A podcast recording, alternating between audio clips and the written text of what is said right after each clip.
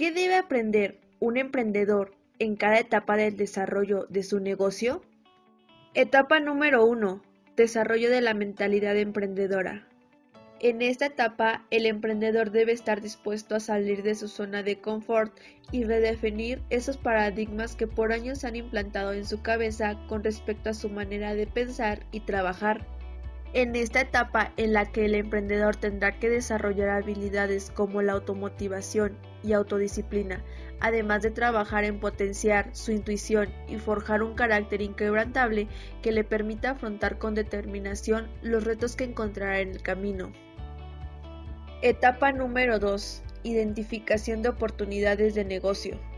En esta etapa, el emprendedor debe potenciar su capacidad creativa para que empiece a ver el mundo con ojos diferentes, Gracias a esta capacidad creativa, los emprendedores convierten cada problema o necesidad del entorno en una oportunidad para construir un negocio.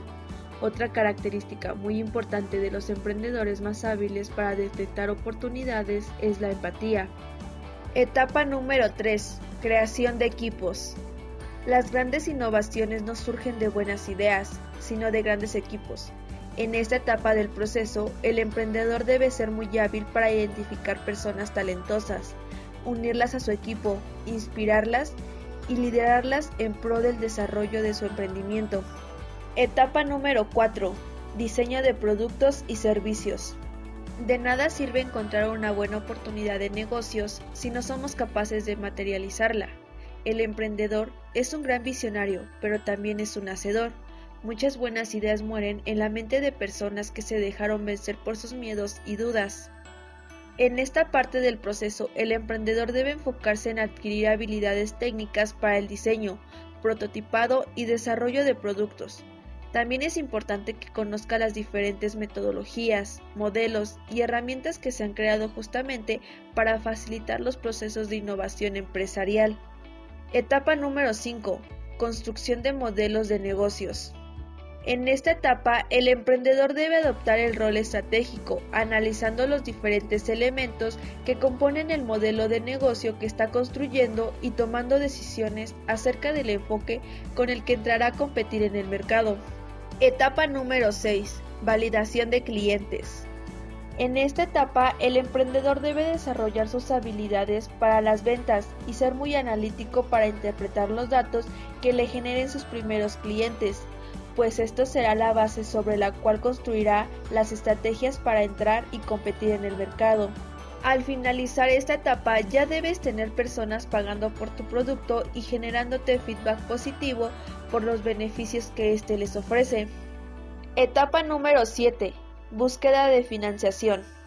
En esta etapa, el emprendedor debe aprender a lidiar con temas financieros, asumiendo el rol de líder estratégico en la administración de los recursos del negocio.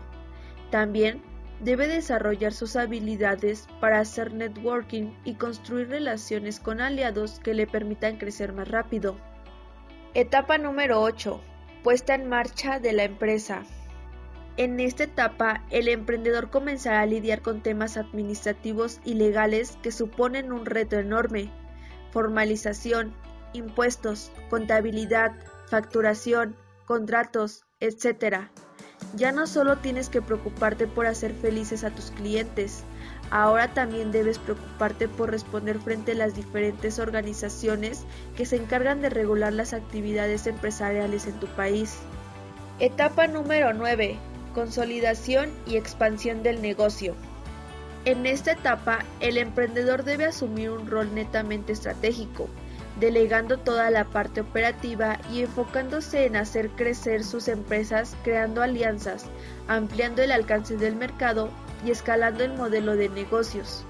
Tomar decisiones será la principal función del empresario para guiar la consolidación y expansión de la empresa. Nunca es demasiado tarde para ser lo que podrías haber sido. George Eliot